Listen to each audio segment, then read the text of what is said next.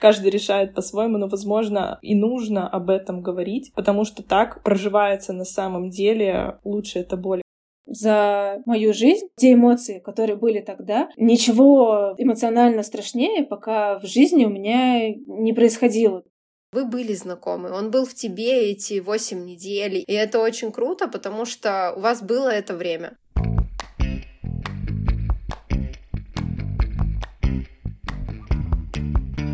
Скажи, мама. Ма, мамский чат.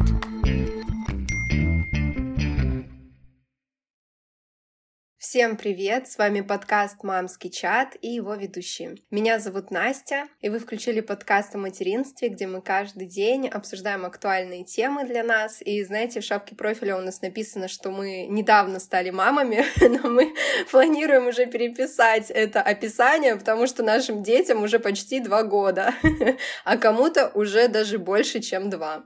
Сегодня мы снова хотим поговорить на такую довольно трудную тему. Честно, я об этом не часто слышу разговоры, но мне кажется, это очень важно, потому что по статистике 15% беременных женщин с этим сталкиваются. Но это довольно большой процент, поэтому я считаю, что очень важно нам сегодня все это обсудить.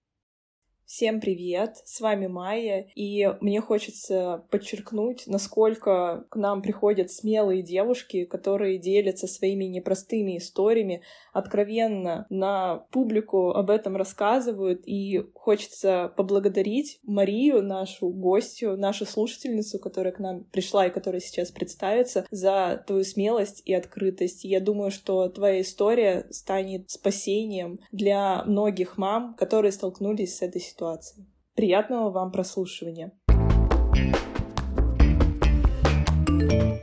Мария, добро пожаловать. Представься, пожалуйста. Всем привет.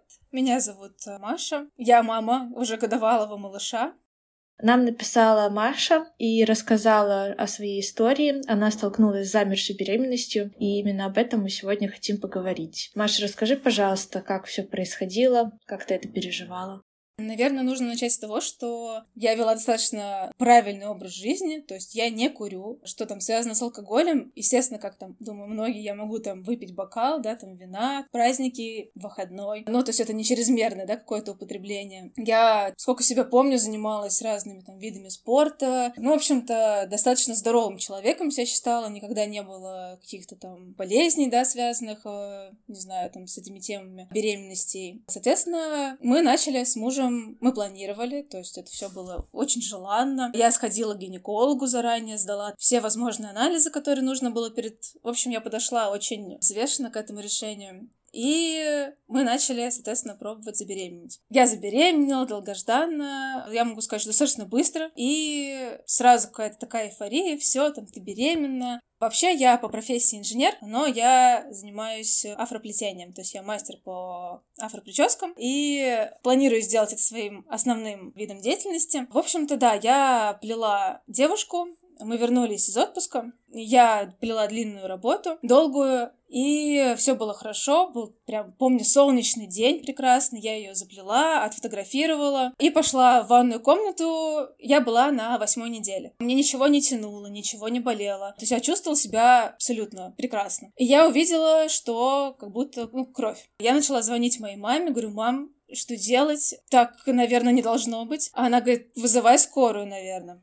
Моя мама должна была прийти с моей сестрой в тот вечер, чтобы я сказала моей сестре о том, что я беременна. И в итоге она входит в квартиру, а я выхожу с врачами из квартиры. Я помню, меня отвезли в больницу, я начала спрашивать э, у врачей скорой помощи. Ну, я старалась не вгонять себя сразу в какую-то панику, а пытаться сохранять какое-то позитивное мышление, что, ну, мало ли что случилось. А она мне, да, тоже начала успокаивать, что, да, не переживай, как бы такое бывает, сейчас тебя посмотрят, сделают УЗИ. Меня привезли в приемное отделение, Тогда взяли как бы тест на ковид, взяли кровь, и где-то около часа-полтора я сидела, ждала. Достаточно, ну, тяжело в моральном месте, потому что туда привозили почему-то... В общем, кто-то дрался там, привезли не очень в общем, пьяного человека. Потом я лежала в отделении гинекологии, но приемное отделение, оно как бы было одно, и там было жутковато сидеть. Меня оформили, потом мне выдали карту, говорят, иди пройди кабинет УЗИ, и потом иди к гинекологу. А ты уже на тот момент стала, да, на учет?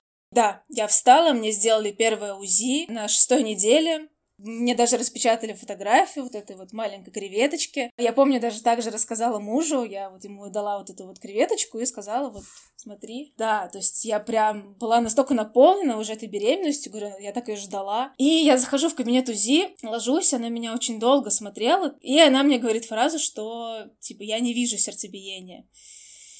А у меня аж, я аж говорю, на самом деле, мне бегут мурашки, потому что это... Ну, я думаю, так, э, хорошо, думаю, что мне дальше делать? Она говорит, иди дальше к гинекологу. Я не была готова к тому, что это может со мной произойти. И поэтому в тот момент я просто не осознавала. Я вышла от узиста с трясущимися руками. У меня вот уже начинал подступать этот ком. Я такая, так, как бы спокойно, все бывает, ошибки. Захожу в кабинет к гинекологу.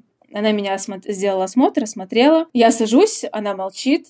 Я говорю, скажите что-то, что показал осмотр. Она мне говорит, вы будете, и насколько я сейчас помню, возможно, как-то неправильно я не понимаю в этих формулировках, она меня спрашивает, будете ли вы делать рентген? Я такая, Зачем? Она мне сказала, что, насколько я сейчас помню, что нужно посмотреть, ну, в общем, что-то там, чтобы сделать операцию.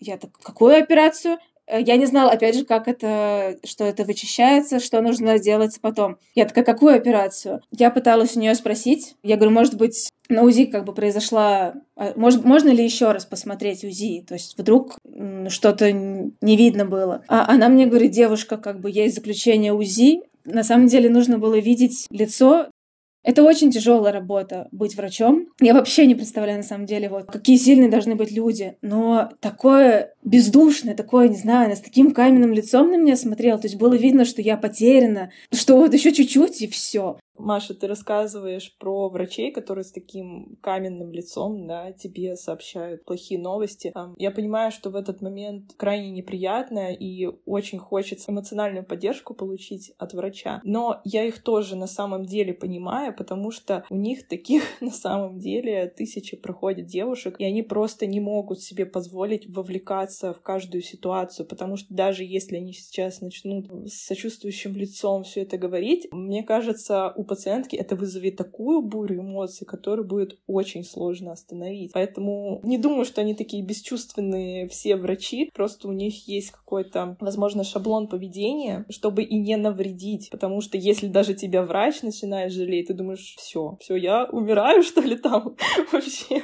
Я согласна. Даже у врача не хватит тех же эмоций. Ты будешь просто домой приходить высосанной. Но просто так получилось, что я сидела, и я сижу, я жду, ну что же она мне скажет. И она с таким как, бы, как будто я уже должна быть в курсе, что со мной произошло, и вообще как бы тут все понятно, и что ты тут от меня хочешь такого. Ну, в общем, да, я не знаю, как-то, возможно, человеческий, опять же, фактор, да, и сейчас вот говоря, конечно же, я ее не осуждаю, нереально сложная профессия, вообще все врачи герои. Но тогда, да, мне так было непонятно, и я была так растеряна, и вообще я не понимала, что, куда, почему такое произошло, и как-то мне показалось, что она она, ну, непонятно отвечала на мой вопрос. Я бы хотела на этой ноте порекомендовать подкаст врача-акушера-гинеколога Ольги Крумкач «Раздвиньте ноги». Это не реклама, просто она действительно очень крутая. Кстати, у нас есть выпуск с ней. Да, у нас есть с ней выпуск. И у нее с нами. У нее с нами. У нее был выпуск про потери, про потери после родов, про потери до родов и про аборты. Так что для тех девушек, истории которых мы сейчас не затронули, вы можете послушать и обрести поддержку там. В общем, я поняла, что тут мне ничего не объяснят, и она мне сказала, что меня положат, а дальше как бы посмотрите сами. Был 2021 год, ковид, еще были строгие ограничения, и сначала всех направляли в комнаты, чтобы дождаться теста. Я поднялась, мне сказали, что мне сделают кровоостанавливающий укол, его сделали, и я позвонила мужу, и на самом деле страшно было то, что такой пустой коридор, еще люди, которые тоже ждали размещения в палаты, и одиночество, то есть я как бы прям, я плакала, и я не могла даже вот ему сформулировать, потому что я не могла остановиться. Он уже пытается там успокойся, зай, все хорошо, как бы, ну, объясни мне, что случилось. А я прям меня захлебываю, то есть я настолько не могу, В общем, я, получается, в 4 я уехала из дома, где-то примерно в 8 я попала в вот в эти комнаты, где ждут теста. Я, грубо говоря, я работала, потом не, уехала, и я вот как бы ничего не ела, ни, ничем не покормили, не смогла ничего найти в этом отделении, вот где все ожидают теста. В итоге позвонила вот родным, сказала, что вот меня увезли. Все мне говорили, успокойся, постарайся погладить там живот, поговори с ним, скажи, что у нас все будет хорошо, что там мы с тобой это как бы переживем. Я старалась, то есть как бы, ну, очень тяжело было уснуть, получается, был уже вечер. И, конечно, да, я просто легла и старалась как бы настраивать на то, что, возможно, это правда ошибка, и, ну, такое бывает. Где-то в 2 часа ночи мне вызвали, сказали, что переводят меня в палату, и разместили меня в палате. Там я у дежурной медсестры спросила, когда мне смогут сделать повторное УЗИ, сказала, что утром. В общем, в итоге я дошла до заведующего отделения, пошла, сказала, говорю, пожалуйста, сделайте мне еще одно УЗИ. Вдруг как бы есть еще надежда. Сама заведующая, она делает, сказала, ладно, пойдем, она быстро делает мне УЗИ, и ну, говорит, что дословно, девушка, тут уже все синее, тут уже нечего спасать, тут уже пошло... Она сказала, сам плод, он уже опухший, синий, и что как бы сердцебиения нет, что надо делать операцию, что все как бы вечером нужно сделать. Тут я, наверное, второй раз вышла из кабинета тоже с просто когда у тебя просто все упало, все как бы уже и надежды нету, то есть уже ну, все как бы вынесен, ну не хочешь сказать приговор, а как бы диагноз, да. Ну, соответственно, я позвонила мужу, он меня успокоил, я пришла в себя, как это можно вообще, насколько это можно назвать. Пришла в палату, помню, что нас, нас было четверо в палате, вот хотела спросить еще про соседок в палате. То есть, ну, они в любом случае же знали, да, что происходит. Тоже как вот происходила эта атмосфера, что они тебе говорили, поддерживали или как-то, может, наоборот, что-то лишнее говорили. Соседки, на самом деле, попались потрясающие. Мы трое были с замершими беременностями. А, ничего себе. И одна была возрастная дама. На самом деле, мне кажется, что в какой-то степени именно девушки еще в палате помогли быстрее прийти в себя, потому что мы за вот этот день, который мы два провели вместе, мы все поговорили, все рассказали свои истории. Я даже расскажу, что вот с одной из девушек мы до сих пор дружим, общаемся, я ее мастер. Ну, в общем, с соседками мне очень повезло, мы очень поддержали друг друга. У них тоже диагноз как бы подтвердился, да? То есть не было девушки, у которой сказали нет, вот в вашем случае мы ошиблись. Да, и когда, получается, я зашла, они утром меня спросили тоже, с каким диагнозом я поступила. Сначала, так как я надеялась на еще второе УЗИ, не я сказала, а они мне, а, типа, на сохранение. Я такая, ну, да, наверное, да. А потом, соответственно, я говорю, что мы лежим все с одной причиной появления здесь. Вот, соответственно, мне сказали не есть целый день, и вечером, что мне сделают эту операцию, она делается под общим наркозом. Не знаю, минут, наверное, 10 она делается в общей сложности. Мне вечером сделали эту операцию. Ты отходишь от наркоза, там просыпаешься. Я там всем написала, что всю операцию сделали, я там очнулась. Ну, живот тянет, как, наверное, примерно как после месячных. Такое ощущение. То есть ни, никаких-то там суперболезненных ощущений нет, просто вот такие тянущие чувства. На следующий день меня отпустили домой. Где-то в обед меня уже выписали утром. Нам сделали УЗИ всем и выписали. А какие рекомендации врач дал после этой ситуации? Когда можно беременеть снова? Нам сказали, что будут выделения примерно, как месячные идут. Где-то 4-5 дней еще будут вот такие выделения. Потом нам нужно дождаться начала менструального цикла, когда он снова восстановится. У всех как бы могут быть по-разному. Он сказал, что у кого-то там это может быть через месяц. У меня это случилось через полтора месяца. Она говорит, по-моему, два даже может быть. Она говорит, как только наступают первые месячные, они заканчиваются, и вы идете к гинекологу на осмотр. И нельзя пробовать забеременеть полгода. Все, я сделала, как сказала врач. Наверное, еще вот хочется сказать, что когда я выписалась, э, мы выписались все вместе, всей нашей палаты. И тоже вот в какой-то степени очень помогло, что мы с девочками говорим, все, давайте через год мы встречаемся в роддоме. Мы такие, да, все, через год в роддоме. И как-то вот эта мысль как-то меня так, ну, все, так как бы нельзя расстраиваться, нельзя как бы опускать руки. То есть надо через год попасть в роддом когда я вернулась домой, э, были как бы вещи, которые, ну, в общем, какие-то уже вещи, которые произошли там за, за месяц, получается, которые я узнала, что я беременна. И как бы ты смотрел, и они наводили вот эту грусть, тоску, ты еще раз вспоминал все вот эти события, что случилось. В этом плане очень муж мне помог пережить, на самом деле, что он не ушел в какую-то свою тоже тревогу. Я жила с мыслью, что, значит, для чего-то мне дан был этот жизненный урок, назовем это, жизненный вот путь, что значит должно было случиться так. Я как-то настроила себя на эту мысль, что не нужно отчаиваться, а как-то, я не знаю, Вселенная все слышит, и, и это случилось вот так, как случилось. Я поставила себе цель этим летом куда-то уехать, отдохнуть, то есть вот максимально прям подготовиться к тому, что мы снова будем пытаться забеременеть, и вообще никак не возвращаться к тому, что случилось. В итоге мы съездили с мужем вместе отдохнуть в соседние города России. Я сама уехала в небольшой отдых на йога-ретрит, тоже, который мне дал возможность немножко перезагрузиться. И закончилось лето, закончились вот полгода воздержания.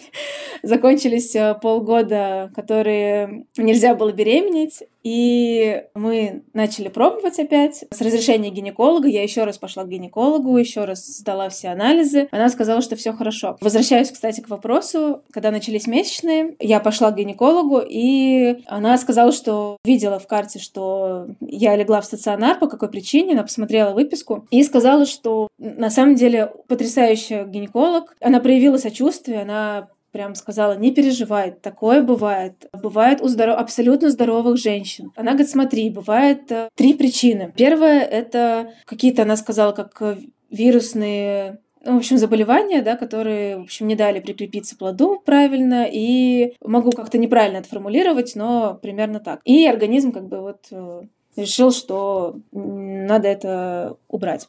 Гинеколог, правда, тогда сказала, что помимо каких-то инфекций, да, вот занесенных, и вот еще одна причина это то, что это, возможно, организм сам увидел какую-то патологию у плода и решил, что нужно...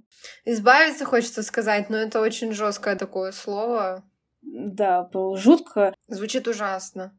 Но ты понимаешь, что вот этот исход, он гораздо более... Ну, в общем, в перспективе было бы сложнее и маме, и ребенку, да, не дай бог, как бы... Вот ее слова тогда тоже такие успокаивающие, что, опять же, это все не просто так происходит, ну, не, не бывает такого. Я на них тоже постаралась настроиться и просто взять курс на эти полгода на восстановление, на мысли о том, что в будущем все будет хорошо, у нас все получится, и не зацикливаться на том, что случилось. Вот что конкретно тебя держало все это время? Вот, может быть, какая-то фраза девчонок из палаты, может быть, фраза гинеколога. Вот что тебя держало все эти полгода, чтобы, знаешь, не упасть в какую-то депрессию, да, упасть в какое-то отчаяние и так далее? Я просто понимала, наверное, что уход в депрессию — это не выход. Наверное, это как само когда ты сам себя настраиваешь да, на позитивный вот этот вот исход, я слышала тоже о случаях, когда есть э, несколько замерших беременностей, и я подписана на девушку в Инстаграме, которых было четыре замершие беременности, и сейчас успешная пятая беременность, и она вот сейчас э, с минуты на минуту родит. Но нам никогда не понять просто даже, что испытывают такие женщины, какую боль они переживают внутри, да, что они проходят. Ну, нам просто никогда не понять. Мы можем только вот поддержать, да, можем просто элементарные слова поддержки оказать. Больше с нашей стороны ничего даже быть не может. Ну, я, наверное, могу сказать, что за мою жизнь, те эмоции, которые были тогда, ничего эмоционально страшнее, пока в жизни у меня не происходило. То есть это было настолько вот такой взрыв был эмоций, отчаяния, какой-то пустоты, которая вот образовалась вот, вот в, миг. Это очень сложно передать. И на самом деле мне очень хочется сказать, я помню себя и помню свои эмоции. И тогда я помню, что я рассказала об этом паре подруг, естественно, семья знала, но никому больше я об этом не рассказывала. Мне не было стыдно, я даже не знаю, почему я не рассказала. Просто было больно поднимать эту тему. Наверное. То есть не хотелось, может быть, еще раз это переживать, но на самом деле хочется, чтобы, может быть, кто-то послушал, и если, вот, не дай бог, случится такая ситуация, чтобы девушка понимала, что главное не зацикливаться, не вводить себя в эту депрессию, что нужно пробовать, что все в голове, что организм все чувствует. И если ты будешь находиться в этом депрессивном состоянии, ничего и не получится. Нужно, наоборот, настраивать себя, что все будет хорошо, что обязательно у вас получится малыш, и сто процентов так и будет. Маша, а как ты себя чувствовала во вторую беременность? Вот, наверное, даже в самом начале, да? Мы все знаем, что до трех месяцев считается таким самым опасным, да, периодом для мамы. Да, первый триместр. Да, да, да, да, да. Как ты себя чувствовала и как тебе удавалось или не удавалось переносить эту ситуацию, да, и не жить в страхе, что такое может произойти снова? Я очень переживала не буду этого скрывать. Опять получилось достаточно быстро забеременеть. И я помню, э, это была совсем другая радость, когда ты увидел две полоски. Со страхом, да, такая смешанная радость. Да, да, да, это была невероятная радость, но, но со страхом, правда. Я как будто затаилась. Маме, конечно же, я рассказала своей, но от всех остальных я старалась... Сразу не хочется об этом трубить всем вокруг, хочется это оберегать, да, максимально вот. Абсолютно точно. Я очень долго всем не говорила. Я тогда очень активно работала. Я, с одной стороны, сказала себе, ты будешь отдыхать, а с другой стороны, я очень много работала. Ну, для меня просто это такая моя душина от моей основной работы. И то, что я делала, мне то есть я это делала с душой, мне приносило это кайф. Когда я помню этот момент, э, я взяла отпуск, э, чтобы работать, плести. И у меня был э, отпуск неделя, и каждый день, пять дней, у меня были девочки. По одной девочке каждый день. И я помню, тогда я ждала месячные, я помню, тянула живот, и я уже приготовилась расстраиваться, прям помню, я плакала, что вот опять я как бы не забеременела. Хотя в первый раз у тебя не тянуло живот. Нет, да, ничего такого не было. Блин, Маша, я помню, что я тоже расстраивалась, когда первый раз не увидела на тесте заветных полосок. Я просто, я сделала их несколько, и потом я уже расстроилась, потому что у меня тянет живот, думаю, ну все, по-любому не получилось, по-любому месячные, и задержка, думаю, ну это нормально, тоже бывает. А потом я такой, что, в смысле, не было же ничего? Я сделала тест, и он показал отрицательный. И я такая, ну все, это месячные. А у меня также было, тянул живот, и я тоже думала, что все уже сейчас придут месячные, и такая, ну, сделаю, что уж купила. И оказалось, ну, у меня сразу я увидела. Так что часто такое бывает, что ты думаешь, что месячные, это уже все, месячные не скоро будут. Да, я сделала тест, и он показал отрицательно. Я такая, ну ладно, буду дальше работать. Э, расстроилась, поплакала и пошла дальше работать вот эту свою неделю. Плела себе, плела, и тут э, проходит целая неделя, месячных все так же и нет, и муж мне уже такой, Маша, ну, у тебя месячные наступили? Я такая, ой, что-то нет. А он такой, пойдем, типа, купим тест. Пойдем. В общем, утром я сделала и он еще спал, я его разбудила, я говорю, я прям помню, напрыгнула, я думаю, я же делала, он был отрицательный, то есть между тестами прошло 4 дня. Маш, я тебя так понимаю, у меня даже меньше прошло. Я, по-моему, делилась вот в выпуске, ты нам рассказывала до записи, что слушала наши выпуски о родах, и я там делилась, как я вечером сделала тест, и он был отрицательный, и потом ночью сплю, и у меня мысли, иди сделай тест, иди сделай тест, и я утром в 4 часа утра, то есть я прям ночью, можно сказать, проснулась, сделала тест, и он уже был положительный. Я была просто в шоке. Ну, то есть прошло, я не знаю, ну, часов 8, вот реально, от э, этих двух тестов. Четкая была одна полоска. Стеша просто такая, так, надо четко дать маме понять, что все. А потом было абсолютно четкие две полоски. Я, ну, честно, я была прям в шоке. Я потом еще пошла спать и утром еще сходила за одним тестом и еще раз сделала для удовлет... ну, для... и еще раз сделала для того, чтобы удостовериться в этой информации. Да. И с этого момента я стоилась.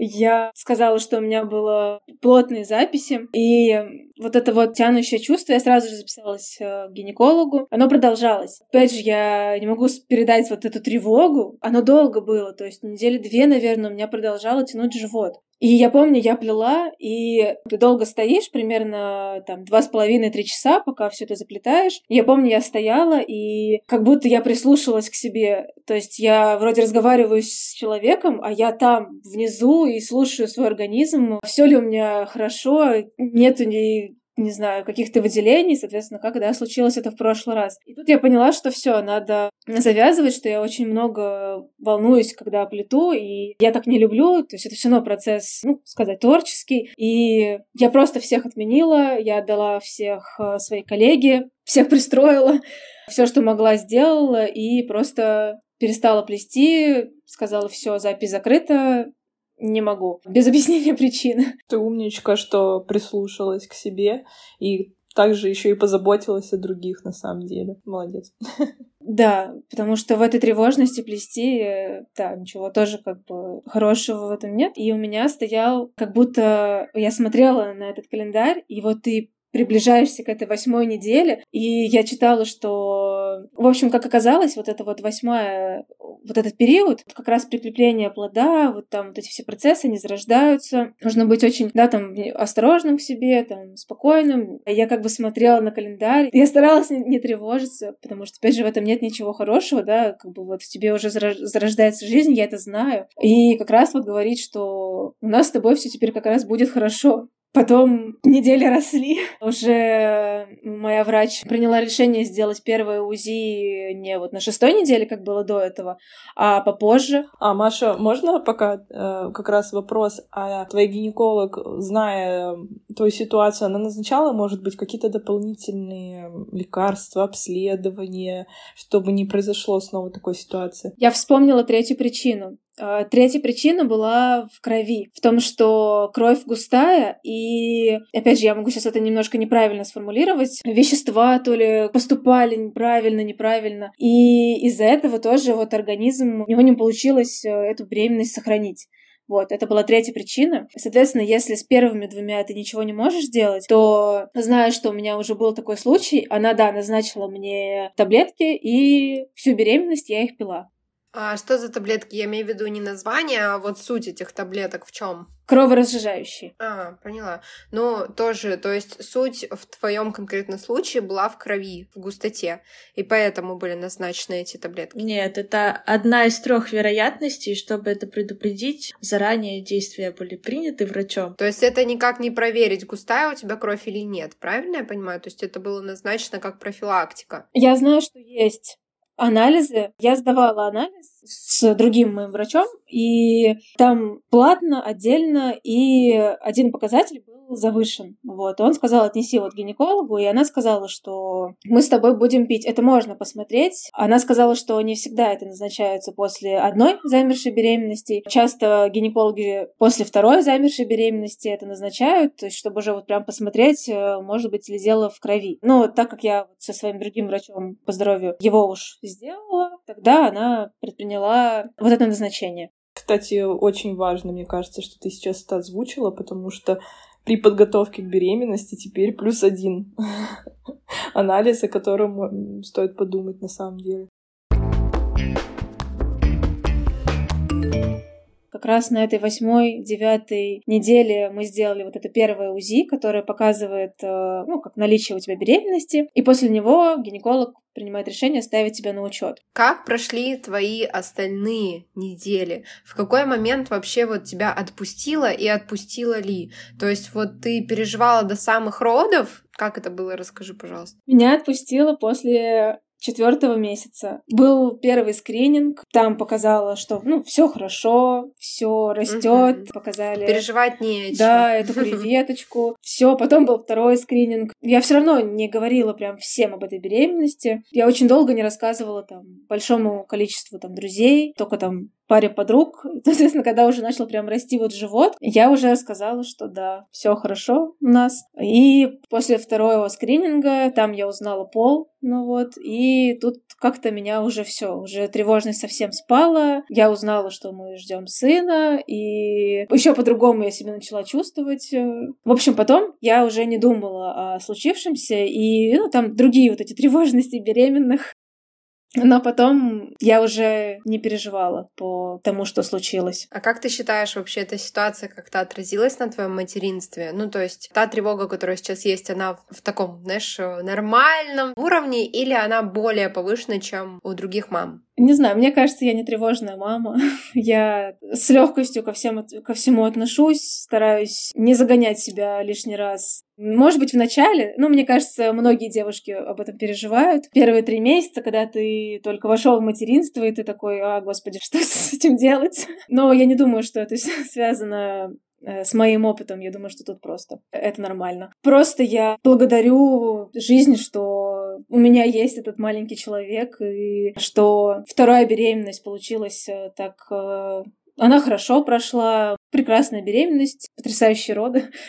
Я помню, я пришла к хирургу по поводу диастаза. И он, я говорю, вот у меня диастаз по поводу из, ну, без беременности. Говорю, он не закрылся. Он такой, так, как прошли ваши роды? Я говорю, вы знаете, потрясающе прошли мои роды. Он так меня поворачивается, он такой, первый раз слышу, чтобы так о родах отзывались. Обычно все таки это трэш. Я прошла афганскую войну.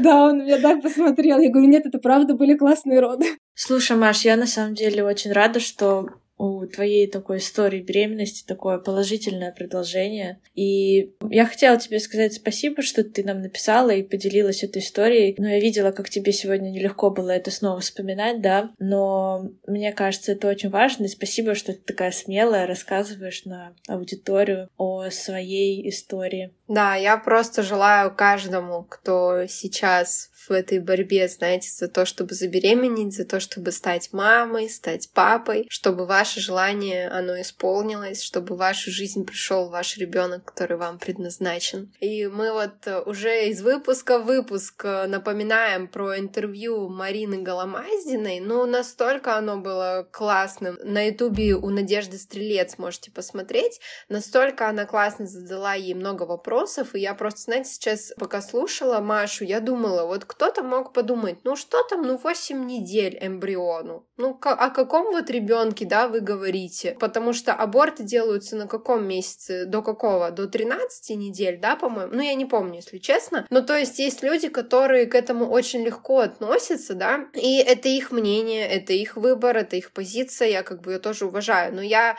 не придерживаюсь тому мнению, чтобы обесценивать чувства тех мам, которые говорят о том, что это жизнь, это чувства мои, это потеря самая настоящая. Неважно, сколько этому ребенку недель, неважно, сколько ему часов, как в случае с Мариной Голомазиной, потому что она там приводит классный пример, когда ей в директ написала мама 13-летнего, кажется, парня. Этот мальчик, он умер, и мама пишет, что вот вы со своим малышом пробовали всего лишь 8 часов, ну, он умер у нее, у Марины Голомазиной, спустя 8 часов после родов, а у нее ребенок умер спустя 13 лет, и она говорит, о чем вы вообще говорите? Говорите, о какой потере, если вот у меня через 13 лет ребенок умер, а вашему было 8 часов. Вы с ним вообще не были знакомы. И на самом деле я верю, что, знаешь, э, вы были знакомы. Он был в тебе эти 8 недель, и он был с Мариной эти 8 часов. И это очень круто, потому что у вас было это время. И спасибо просто Вселенной, Богу, да, смотря кто в кого верит. У нас у всех разные мышления, разные вера. Просто поблагодарите того, в кого вы верите, и скажите, что спасибо за то время, которое было дано нам. И я вот тоже, знаете, с возрастом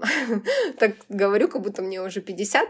Бабка Настя вошла в чат. Но да, я просто с возрастом осознаю, что кому вообще принадлежат наши дети. Ну, действительно, насколько все вот это хрупко, насколько это может обломаться в любую секунду. Не только жизнь нашего ребенка, но и наша собственная жизнь, насколько мы, как люди, хрупкие. Вот, поэтому спасибо Вселенной, что дает нам возможность быть с нашими близкими столько, сколько на это отведено время. Ну, это на самом деле так, если как мнение, просто достаточно ну, обесценивающая позиция, что, ну, как бы срок, да, на который ты, то есть, э, Но вы знаете, я тоже не хочу осуждать эту маму, да, вот, которая осудила Марину, потому что у них все-таки была какая-то там разница в возрасте. Я не хочу ее тоже осуждать, потому что человек просто ушел очень сильно в эту боль, и он погрузился в нее, ну, с головой, и как бы за счет этого, за счет того, что она пишет блогеру какому-то, знаете, человеку вот популярному, она получает какое-то, возможно, облегчение от этого, да, ну, как-то компенсирует э, вот эту боль, как как-то ее заглушает. И поэтому мне, если честно, я очень сильно ей больше сочувствую, чем осуждаю в этом ключе. Просто мне хочется, нас, да, сейчас слушают слушатели, и мне хочется сказать, что насколько важно все таки помнить, что человек, который рядом с вами, тоже может испытывать боль, что не только вы в своей жизни можете столкнуться с какой-то ситуацией. И просто я вот сейчас, да, говорю про обесценивание, что не стоит обесценивать, не стоит осуждать, выносить какие-то какие-то оценки. Ну, я вот очень рекомендую посмотреть это интервью, потому что настолько сильно Марина описывает вот это состояние, как выйти из этой боли, как с этим справиться, в какое русло вообще стоит уйти, да, потому что это действительно максимально сложно. И еще хочется спросить про то, обращалась ли ты, Маш, к какой-то помощи, да, психологической, не психологической, а было ли от государства предложена какая-то помощь, психолог, не знаю, группа поддержки, еще что-то. Нет, я не обращалась, почему-то я даже не подумала. Наверное, у меня получилось просто настроить себя на будущее. Про то, что тебе еще там помогало. У меня в семье, наверное, 90% моей семьи близнецы по знаку зодиака. Мы в июне празднуем дни рождения нон-стоп. И, соответственно, когда это вот случилось в апреле, плюс полгода, я решила, что когда, если я тут забеременею, то как раз у меня будет близнец. И я отпраздновала свой день рождения 26 мая, и в 4 утра у меня отошли воды. И день рождения моего сына 27 мая. Вот, я так хотела близнеца. я не знаю почему. Меня так эта мысль, вот, все, тогда мы делаем близнеца. не знаю, я вбила себе ее, вот, близнец теперь. Мария, я, я хотела, чтобы был знак зодиака лев, но она родилась раньше, и у нее рак. А я надеялась, что Лёша не родится 8 марта. Ой, ладно, давайте, наверное, заканчивать этот выпуск. Хочется, конечно, сказать что-то умное, но Настя, если честно, не добавить, не убавить. Ты так все классно сказала. И, наверное, в конце хочется просто поддержать девушек, которые с этим сталкиваются. Что-то в последнее время очень много придается эта тема огласки. Мне кажется, это очень важно, потому что, по сути, это просто разговор, да, но когда ты слышишь другого человека, который с этим тоже столкнулся и который прошел, и у которого в итоге все хорошо, удачная беременность следующая, да, то мне кажется, это очень помогает и дает тебе такой лучик надежды, что и с тобой тоже а, все будет в порядке когда-нибудь. Да, сейчас плохо, тяжело, болезненно, но, возможно, это когда-нибудь пройдет или хотя бы немного отпустит. В общем, все девушки, которые столкнулись с этим, я вас очень сильно обнимаю и, честно, не представляю, через что вы проходите. Вот даже мы сегодня слушали историю Маши, ну, даже слушать такое тяжело, да, а проходить я просто не могу представить, каково это. В общем, вы просто герои, что вы смогли это пережить. Хочется поддержать девушек, чтобы они не замыкались в себе и умели тоже попросить помощи в этот момент, потому что проживать один на один такое горе это очень тяжело, и, не знаю, хочется, конечно, чтобы было какое-то сообщество мам, где девушки могли бы выговориться об этой проблеме и получить поддержку даже, возможно, не психологов, а просто ну, вот эту человеческую поддержку. И ты, Маша, сказала, что ты вот никому не рассказывала. Возможно, конечно, каждый решает по-своему, но, возможно, и нужно об этом говорить, потому что так проживается на самом деле лучше эта боль. И когда ты один на один с этими демонами внутри себя, процесс, возможно, будет болезненнее. И даже кто-то может не знать о твоей проблеме и что-то случайно сказать, и все, и выстрелит это в неожиданный момент. Да, главное, чтобы те уши, в которые вы будете говорить, вы были уверены, что эти уши, они вас поймут и выслушают, и не будет каких-то лишних слов, да, не будет какой-то лишней суеты, либо обесценивания, наподобие вот того, что я сказала, да, ну ты чё, у тебя там еще даже не ребенок, эмбрион, ну, допустим, да, такие фразы могут прозвучать. Еще хотела озвучить такую мысль, что я заметила, что многие мамы, которые столкнулись с какой-то трагедией, потери ребенка в разном возрасте, да, неважно, это еще стадия, когда ты беременна, либо когда уже ребенок родился и что-то произошло и пошло не так, у них наступает такой момент, когда им сложно общаться с другими мамами, которые не проходили это, у которых все хорошо, да, и на которых смотришь и думаешь, ну о чем мне с тобой говорить, ты такого не проходила. Мне просто хочется, чтобы такие мамы, они все равно не оставались одни, чтобы рядом с ними были люди. Да, пусть это не будут мамы, которые вас в моменте раздражают, да, что у них все хорошо. Пусть это будут мамы, которые прошли тот же самый путь. Сейчас есть очень много разных поддерживающих сообществ, да, тех мам, которые прошли такую же ситуацию, как и вы. В разной, конечно, степени, да, никогда не бывает идентичных историй, но есть какая-то трагедия общая, которая может связывать, и это очень важно, когда мы находим поддержку вот э, в людях, тех, кто рядом. И я просто смотрю на тех мам, кто выбирается, да, из такого состояния, которые говорят о том, что, ну вот люди, которые рядом, реально они помогают, помогают своим опытом, своей историей, своими чувствами, своими мыслями, своими изменениями, которые произошли с ними в связи с этой ситуацией. Вот, поэтому я просто призываю не закрываться. Да, возможно, вам будет сложно общаться с обычными мамами, значит, не общайтесь, но общайтесь с другими, которые столкнулись с этой проблемой. Просто просто не уходите как бы в себя и не замыкайтесь. Ну, единственное, что хотела сказать девушкам, если кто-то столкнулся с такой ситуацией, просто попытаться найти в себе силы, пережить это. Значит, нужно было, чтобы вы прожили этот опыт, эти эмоции. Постарайтесь как-то использовать это время, которое вам дано, отдохните, съездите куда-то, и все обязательно точно будет. Да, Маш, спасибо тебе, ты очень сильная, очень смелая. Спасибо тебе большое, что ты нам написала, поделилась. Это, знаешь, такая невидимая работа, скольких э, душ жизни ты сегодня коснулась, потому что мы этого никогда не узнаем. Как много этот выпуск перешлют, кто его послушает, мы этих людей не увидим, но жизни, да, которых мы коснемся, их будет много. Вот, поэтому спасибо тебе еще раз большое. Очень тебя благодарим, что ты нам написала, осмелилась и пришла и рассказала свою историю. Дорогие слушатели, спасибо большое, что остаетесь с нами. У нас в последнее время какие-то такие подборка тем, конечно, грустных, если честно,